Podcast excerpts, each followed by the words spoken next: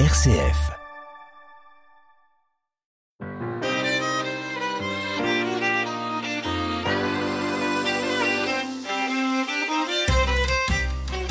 Qu'est-ce que le Targum? Une traduction?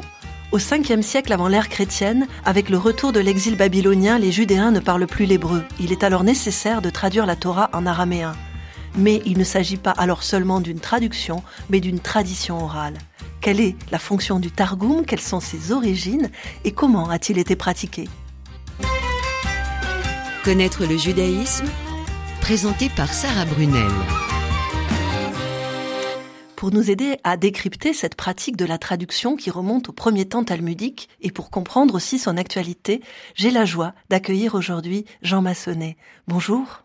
Bonjour. Jean Massonnet, vous êtes prêtre, vous êtes bibliste, vous êtes le fondateur et l'ancien directeur du Centre chrétien pour l'étude du judaïsme à l'Université catholique de Lyon. Vous êtes également, vous avez été également en 2016 lauréat de l'amitié judéo-chrétienne. Vous êtes l'actuel président de l'amitié judéo-chrétienne de Lyon. Pour commencer, juste un mot pour annoncer l'élection d'un nouveau président de l'amitié judéo-chrétienne de France.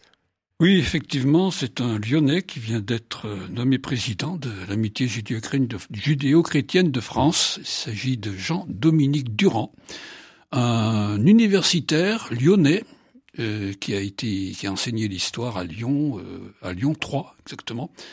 Dans un moment assez spécial, critique, il a eu affaire avec une équipe qui marchait avec lui certainement. Il n'était pas tout seul, mais il a eu affaire à, à certains personnage qui niait la réalité de la Shoah. Hein. C'était de la révision, c'était du négationnisme. Et ça va très loin comme, euh, comme volonté de, comme volonté de, de nier le, ce, ce, ce, fait. On prend le, disons, on prend la route, on prend le chemin des, des nazis. On, on, va avec eux qui voulaient justement que la Shoah ne soit pas un crime, non seulement ne soit pas un crime, mais qu'elle n'ait jamais existé va faire Alors, donc il a eu affaire à ça. Il a été engagé aussi avec le, le, monde juif et dans la relation judéo-chrétienne de différentes manières. Enfin, on est heureux que ce soit un Lyonnais qui soit président de la métier judéo-chrétienne de France. Alors nous l'accueillons avec joie. Mmh. Euh, euh, revenons à notre propos aujourd'hui, donc qui est euh, le Targum. Alors qu'est-ce que le Targum et quelle est son origine, Jean Massonnet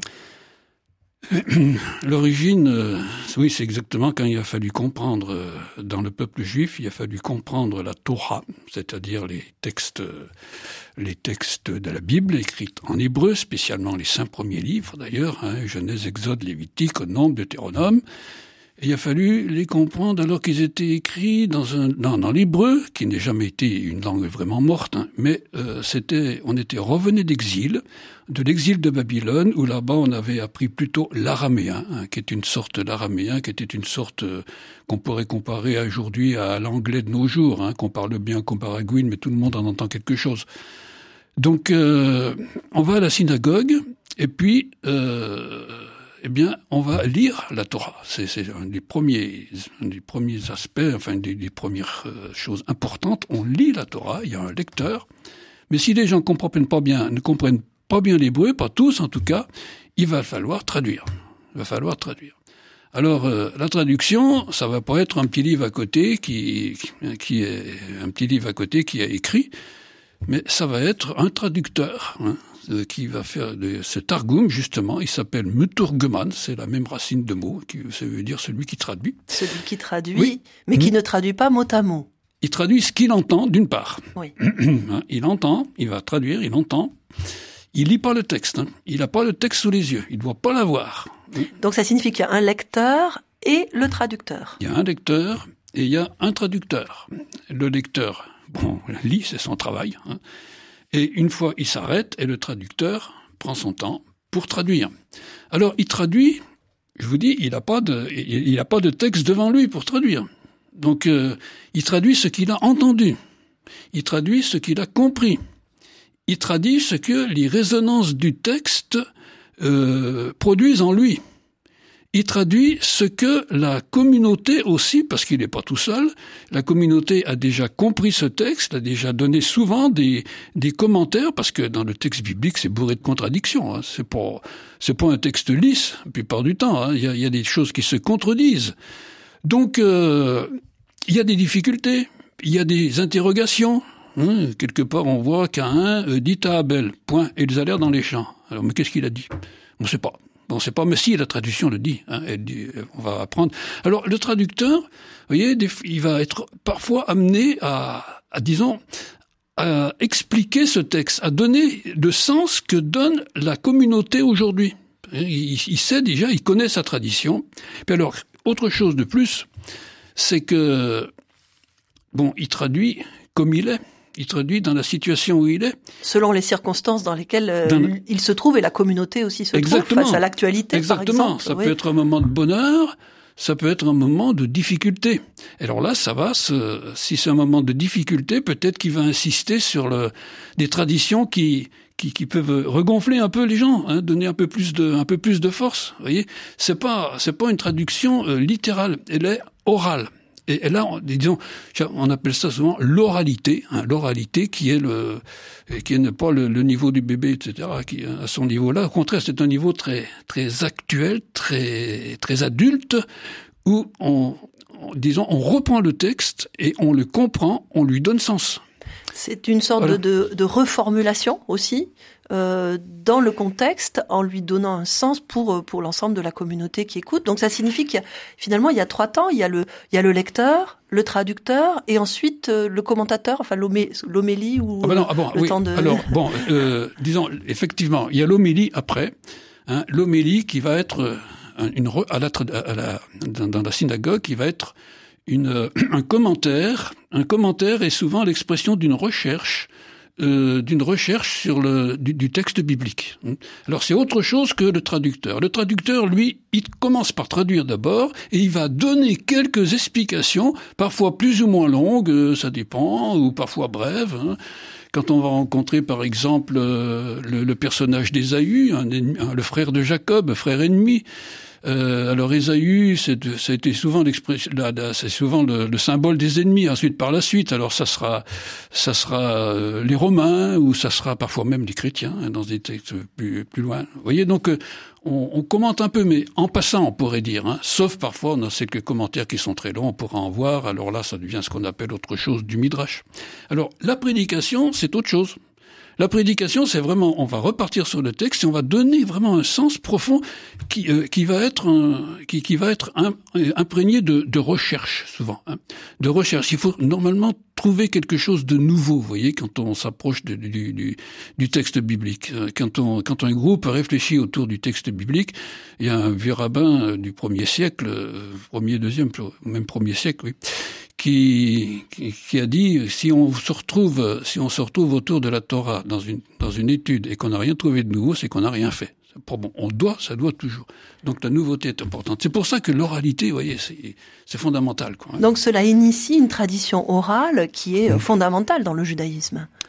Elle est fondamentale, elle est première. Elle est première. Elle est première, elle est première. Hein. On dit que, que Moïse c'est une image hein, quand on historicise les choses. Hein. Moïse a reçu la Torah, hein, toute la Torah, au Sinaï. Hein. Il l'a reçue de bouche à oreille. Hein. Oui. Il l'a reçue comme il l'a transmise de bouche à oreille. Alors dedans, il y avait l'écriture. Bon, c'est c'est une manière de dire, hein, parce qu'on sait bien que l'écriture a été faite par les sages d'Israël, par les prophètes, tout ça. Mais enfin, Moïse était la source, il a tout reçu. Et il a reçu de bouche à oreille de la puissance divine, de la transcendance de Dieu, de, de l'autre, et il transmet comme il a reçu.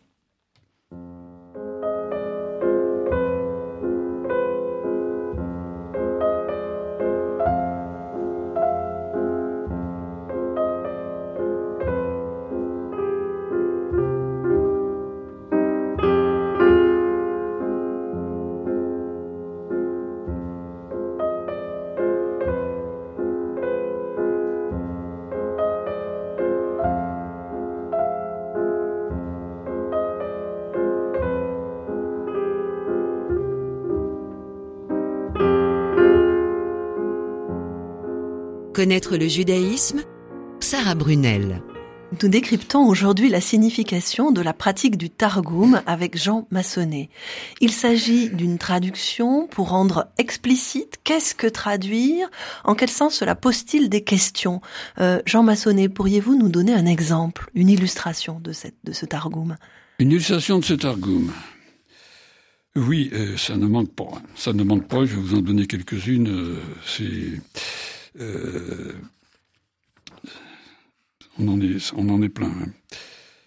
Euh, faut prendre peut-être des tests un peu simples quand même, parce qu'il y en a des qui sont compliqués. Euh, voilà. Euh, dans le dans la Genèse, chapitre 22, verset 1, on a écrit Il arriva après ces événements que Dieu tenta à Abraham et il lui dit Abraham, Abraham. Et Abraham dit Me voici. Alors, ça va ça inaugure ici, ce chapitre 22 de la Genèse, un texte fondamental qui va être recommenté et sans cesse. C'est Abraham qui est invité à offrir son fils Isaac sur l'autel de l'Holocauste sur le mont Moria. Alors tout commence là, mais ça commence par après ces événements. Alors euh, bon, ben, les gens qui écoutent euh, après ces événements, ben après quoi hein Ils n'ont peut-être pas entendu la lecture de la semaine dernière ou ça, donc euh, on a besoin de savoir hein, qu'est-ce qu'il y a, euh, qu'est-ce qu'il y a eu, quels, événements on va voir, quels événements, euh, quels événements ont provoqué justement cet appel d'Abraham pour le, pour offrir son fils. De le relier à ce qu'il a précédé à ce. Voilà. Alors, ben voilà, écoutez, je vais vous lire un peu ce que dit le Targum. Là, c'est un tout petit peu long, mais il arriva après que ces événements, après qu'Isaac et Ismaël se furent querellés. Ah, et s'étaient disputés les deux frères. Ismaël disait, c'est à moi qu'il revient d'hériter de mon père, puisque je suis son fils premier-né. Euh, oui, alors c'est une dispute fondamentale, hein, une dispute fondamentale et actuelle. Hein. Pourquoi l'élection hein, Oui. Ah, hein. Et Isaac dit, c'est à moi qu'il revient d'hériter euh, de, de, mon père, car je suis le fils de Sarah, sa femme, alors que toi tu es le fils de Hagar, la servante de, de ma mère. Donc, euh, donc Isaac a une sorte de Isaac a une sorte de précédence. Alors ça continue, hein. la dispute continue. Ismaël répondit euh, Je suis plus juste que toi, parce que j'ai été circoncis à 13 ans. Et si j'avais voulu me refuser, je ne me serais pas prêté à la circoncision, parce qu'évidemment, il faut accepter. Mais toi, tu as été circoncis à huit jours. Si tu as eu la connaissance, peut-être tu ne serais pas prêté à la circoncision. Alors Isaac dit, eh bien écoute, voici qu'à ce jour, j'ai 37 ans. Hmm. J'ai 37 ans. Et si le Saint béni soit-il, c'est une manière d'appeler Dieu, hein, de, Saint béni soit-il, me demandait tous mes membres, je ne les lui refuserai pas. Alors, aussitôt, ces paroles furent entendues devant le Maître du monde, et sitôt la parole du Seigneur, aussitôt la parole de Dieu tenta Abraham et lui dit Abraham, Abraham, et il dit me voici. Un, verbe, un verset très court, mais alors là, bien commenté, bien commenté. C'est ce verset donc du Abraham me voici qui donne lieu à tout un ensemble de, de commentaires. Oui, et, euh, oui, tout un ensemble de commentaires et surtout parce qu'il faut expliquer après ces événements. Alors on va voir, mais après ces événements, c'est Isaac est amené à dire, eh bien, euh, voilà, je suis encore plus, tu as été, euh, été euh, circoncis à l'âge de, de, de, de, 8 ans, là, je pense, ou de 13 ans, mais moi, je, si, me le demandait, si Dieu me demande ma vie maintenant, je suis prêt de lui offrir. Alors ce, ce Targum euh, pose aussi des, des, questions ou met, comment dire, jette une lumière sur ces questions-là, sur cette ouverture possible du texte. Il relie à ce qu'il a précédé, mais il annonce euh, les questions. Et, mm. et est-ce qu'il n'y a pas ici quelque chose comme une, on va dire, un, un plaisir aussi, euh, une certaine joie de, de, de, traduire et de nous donner à comprendre cela? Ben, le, La traduction est actualisée. Hein, c'est actualisé, c'est dit pour aujourd'hui. C'est dit pour aujourd'hui, pour nourrir la, pour nourrir la confiance, pour nourrir la, pour que les gens repartent un peu gonflés, enfin, hein, qu'ils aient, compris le texte, qu'ils aient compris le texte, c'est la joie de l'intelligence.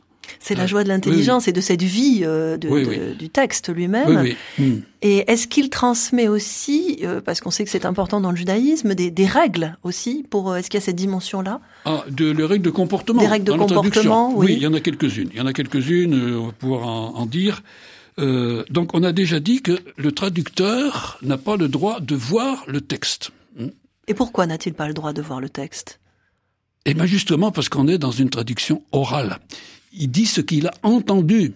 C'est fondamental, ça. On écoute et on entend, et ça résonne en moi. Et je ne vais pas traduire de façon euh, littérale euh, tout ça. Parfois, on va être obligé de commenter un peu.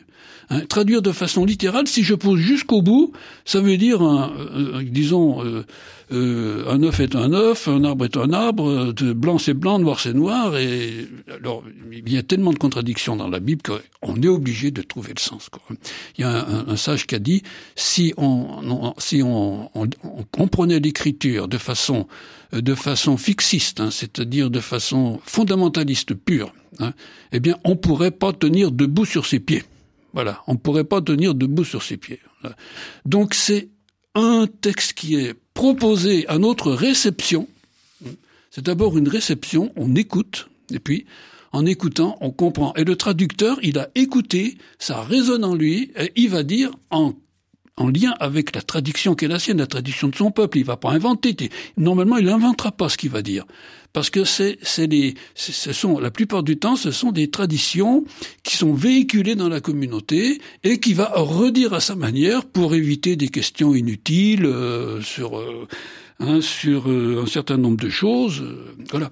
Et alors vous évoquiez donc cette première règle euh, de ne pas lire le texte. Oui, Est-ce qu'il y a d'autres règles qui sont fixées? Oui, oui. Eh bien, je sais pas, on dit par exemple la façon de lire la Torah, hein, on va la lire verset par verset.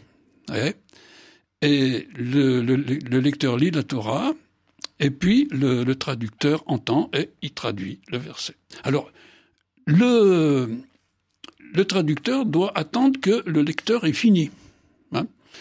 Quand le lecteur a fini, il commence. Hein? Ils doivent s'exprimer tous les deux avec la même voix, la même force. C'est-à-dire que soit le lecteur, soit le traducteur sont pas des comédiens. Hein? Surtout le lecteur n'est pas un comédien. Parfois, on a un lecteur qui veut tellement exprimer le texte que, qui va qui va influer sur la communauté. Non, on donne le texte. On est un peu, on, on, on est, on sait pas notre texte. On donne autre chose qu'on a reçu. Voilà. Et voilà, et le traducteur aussi. Donc ils doivent s'attendre aussi. Hein, si je, le lecteur va, le traducteur va commencer à traduire lorsque le lecteur aura fini. Et puis le lecteur va attendre que le traducteur finisse pour euh, commencer. Voilà, des petites règles. Alors il faut qu'il y ait toujours deux personnes différentes. Hein. C'est-à-dire qu'on va pas dire le lecteur va lire et puis après il va dire mais je veux traduire ce que j'ai lu. Non. Hein. Et puis c'est normal. On va l'expliquer comment ça? Parce que la, la, Torah, la loi, la parole nous a été donnée toujours par un intermédiaire. On reçoit par quelqu'un. Hein, c'est la réception, c'est fondamental ça. Hein, L'intermédiaire est très important et donc ça, ça nous garde, enfin, de tout euh, littéralisme finalement, comme vous disiez, ça introduit aussi ah ben oui, cette oui, médiation. Parce que l'intermédiaire ouais. a reçu ça de bouche à oreille de, de son maître, par exemple. Hein, et il va le transmettre lui comme il a compris, sans contredire le maître, bien sûr, mais en disant plus, en disant autrement. Et celui qui va recevoir, etc. Alors, vous voyez que progressivement, la tradition va se gonfler, va grandir, va de, on, va, on, va, on va avoir toujours plus de sens, et ça sera jamais fini. Ça sera jamais fini parce que la source est infinie. La source est infinie. Ah oui, la source est infinie. Ce qui euh, exige une certaine rectitude, euh, une, une, certaine humilité aussi sans doute de, devant le texte, ah devant oui. la force du texte. Et alors, est-ce qu'il y a certains textes euh, qui ne peuvent pas être traduits? Ah oui, il y en a, enfin, qui ne peuvent pas. Pour, si, pourquoi enfin, ne pourrait-il pas l'être alors? on, on, ne, on, C'est ça. On ne, on, ne, les traduit pas. Euh, c'est pas qu'on veut les supprimer, surtout pas. On va pas les supprimer. Mais il y a parfois des textes qui peuvent poser des problèmes. Par exemple, on dit, hein, j'ai un texte là qui me dit le, texte de Rouben. Rouben, vous savez, c'est c'est le c'est l'aîné des douze fils de Jacob. Hein. Alors, Rouben, il, il a pas fait que des choses jolies, quoi. Il est allé coucher avec la concubine de son père. Bon, ça se fait pas. Hein. C'est son père Jacob. Alors, euh, on va on va pas le lire à la communauté parce que euh, il, ça va gamberger un petit peu. On le supprime pas. Il va être traduit ce texte dans la tradition. On va y revenir, mais c'est pas le moment où on cherche à recevoir la Torah dans une attitude de prière finalement, hein, dans une attitude de réception qui qui va te construire. On va on, on va laisser ça. Il y a aussi une certaine Tamar, qui est la belle-fille de Jacob, qui elle aussi, euh, bon, a trouvé un moyen d'avoir des enfants. Le, Jacob avait trois fils qu'il a donnés à Tamar. L'un est mort, l'autre a pas voulu, etc. Elle a pas eu, elle a pas eu d'enfants de la part de ses fils. Or, c'est biblique, bibliquement, il faut, elle, elle, devait, elle devait normalement fournir à, à Judas une, une, descendance. Alors, elle a pris une petite ruse. Elle savait que son beau-père Jacob allait passer, euh, pardon, Judas allait passer. Elle s'est déguisée en prostituée il s'est passé ce qui s'est passé quand Judas est passé. Et bon, après, on a découvert le poteau rose et Judas a dit, mais c'est elle qui est juste, c'est elle qui a raison. Hein. Et donc c'est un passage qui n'a pas été traduit ou lu devant la synagogue. On le lit, mais on ne le traduit pas. Voilà.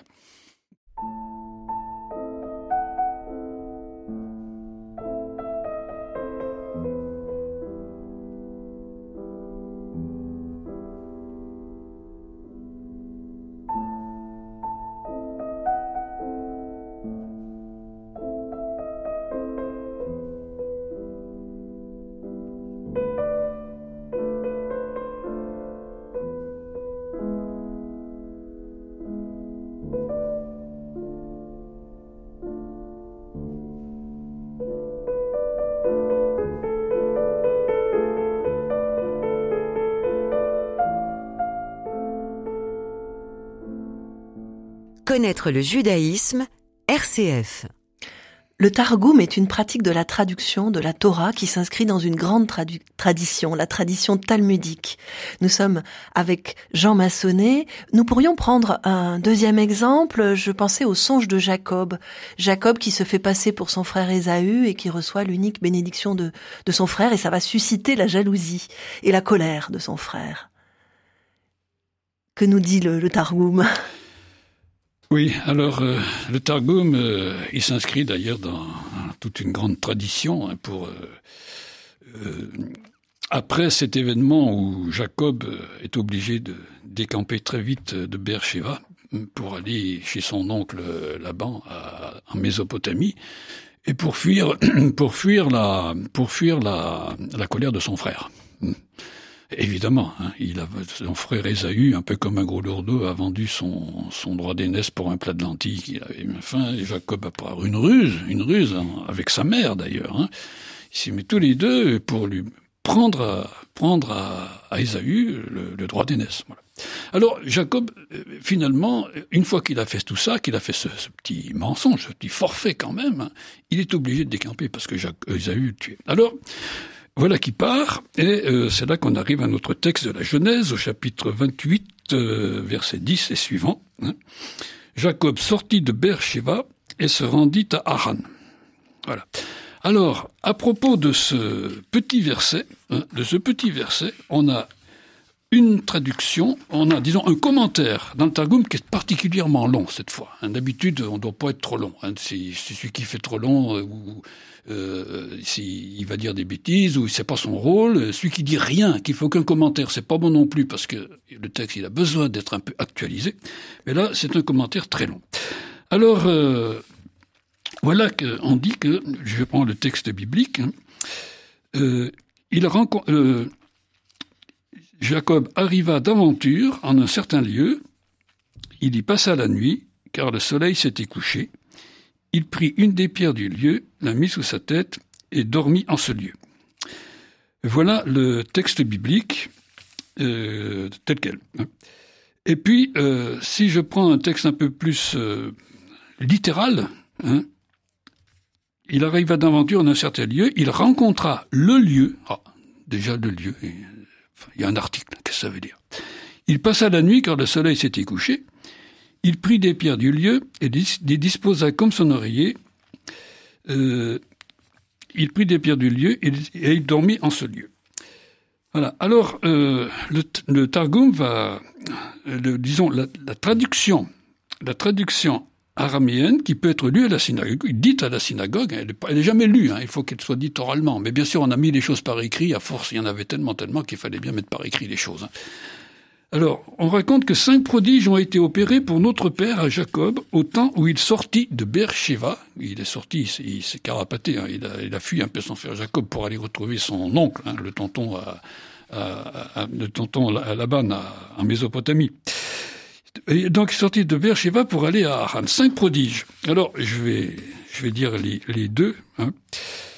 Euh, les deux premiers. Premier prodige, les heures du jour furent abrégées et le soleil se coucha avant le temps parce que euh, le verbe, je traduis le verbe, hein, la même hein, c'est le, verbe, brûlait de parler avec lui. Hein. donc, euh, second prodige, les pierres que notre père euh, Jacob avait prises comme son oreiller pour, sa tête, quand il se leva le matin, il les trouva toutes réunies en une seule. C'est la seule qu'il c'est la stèle qu'il érigea, la pierre qu'il érigea en stèle, sur le sommet de laquelle il versa de l'huile. Alors, euh, premier prodige, un premier prodige, on raconte, hein, les heures du jour furent abrégées, et le soleil se coucha avant le temps, parce que le Verbe brûlait de parler avec lui. Qu'est-ce qui, sur quoi est mis l'accent là exactement? On va parler du songe de Jacob. Il va, il va s'endormir. Il va s'endormir et on raconte qu'il a un songe. Hmm. Alors, euh, ce songe, on pourrait dire que, on pourrait dire que euh, il s'est endormi au moment du soir et c'est tout. Mais non, les heures du jour furent abrégées. Hein. Donc, autrement dit, c'est Dieu qui a raccourci le temps parce qu'il brûlait de parler avec Jacob qui est par certains côtés un petit filou, hein, mais qui est quand même le, le, le fils de, le fils de, de petit-fils d'Abraham, enfin, qui, bon, qui va, euh, qui, qui va porter la, la suite de, hein, qui va avoir euh, douze fils, hein, qui va vraiment porter la, la, la, suite de la tradition. Il se passe quelque chose d'important. Oui, donc, oui, oui, oui, il se passe quelque chose d'important. Voilà. Donc on dit que voilà, hein, une, première une première explication. Hein, le soleil s'était couché. Hein, nos maîtres ont dit, c'est une traduction, c'est la tradition qui dit, euh, la tradition d'Israël. Il éteignit le soleil. Dieu a éteint, le soleil pour te dire que le Saint béni soit-il, une manière de parler de Dieu, euh, brûlait, brûlait de s'entretenir avec Jacob. Il a une envie de. Euh, exemple d'un roi, par exemple, qui vient, euh, un ami du roi qui vient trouver le roi par intervalle, hein, de temps en temps. Et le roi dit éteignez les lampes, hein, faire la nuit, car je désire parler à mon ami dans l'intimité. C'est ainsi que le Saint béni soit-il fit se coucher la roue du soleil avant son heure afin de pouvoir parler avec Jacob. Oui. Donc ça, c'est un long, quand même, euh, une longue explicitation euh, de, de, ces versets. Euh, Jean Massonnet, une dernière question. Euh, cette, cet art du Targum, cette pratique du Targum, c'est une explicitation qui donne plus d'intelligence finalement au texte. Bien sûr. en quelques mots pour terminer, en quel sens est-ce une leçon pour nous aujourd'hui? Écoutez, quand on lit l'écriture, il faut qu'elle soit actualisée pour moi aujourd'hui. Hein. Ça prend un sens aujourd'hui. Et je vous dirais même que chacun, chacun est amené appelé à trouver un sens qui est propre à lui. Je pourrais dire qu'il lui convient, mais c'est pas pour euh, qu'il se fasse plaisir, mais un sens qui, qui correspond à ce qu'il est, à la situation où il se trouve, à la connaissance de toute la tradition qu'il a, pour que il en, il en surgisse quelque chose de nouveau. Merci infiniment, Jean Massonnet, de nous avoir fait réfléchir aujourd'hui sur la traduction, ce qui nourrit l'intelligence de la parole biblique. Merci à Antoine Picot, à la technique.